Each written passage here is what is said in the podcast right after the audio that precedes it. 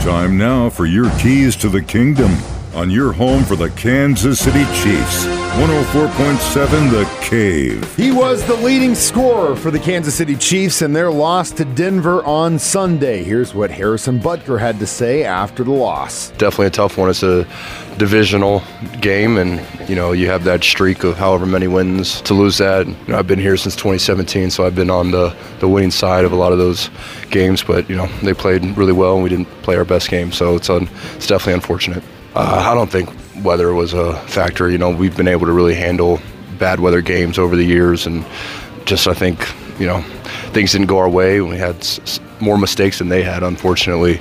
Um, yeah, it's just unfortunate.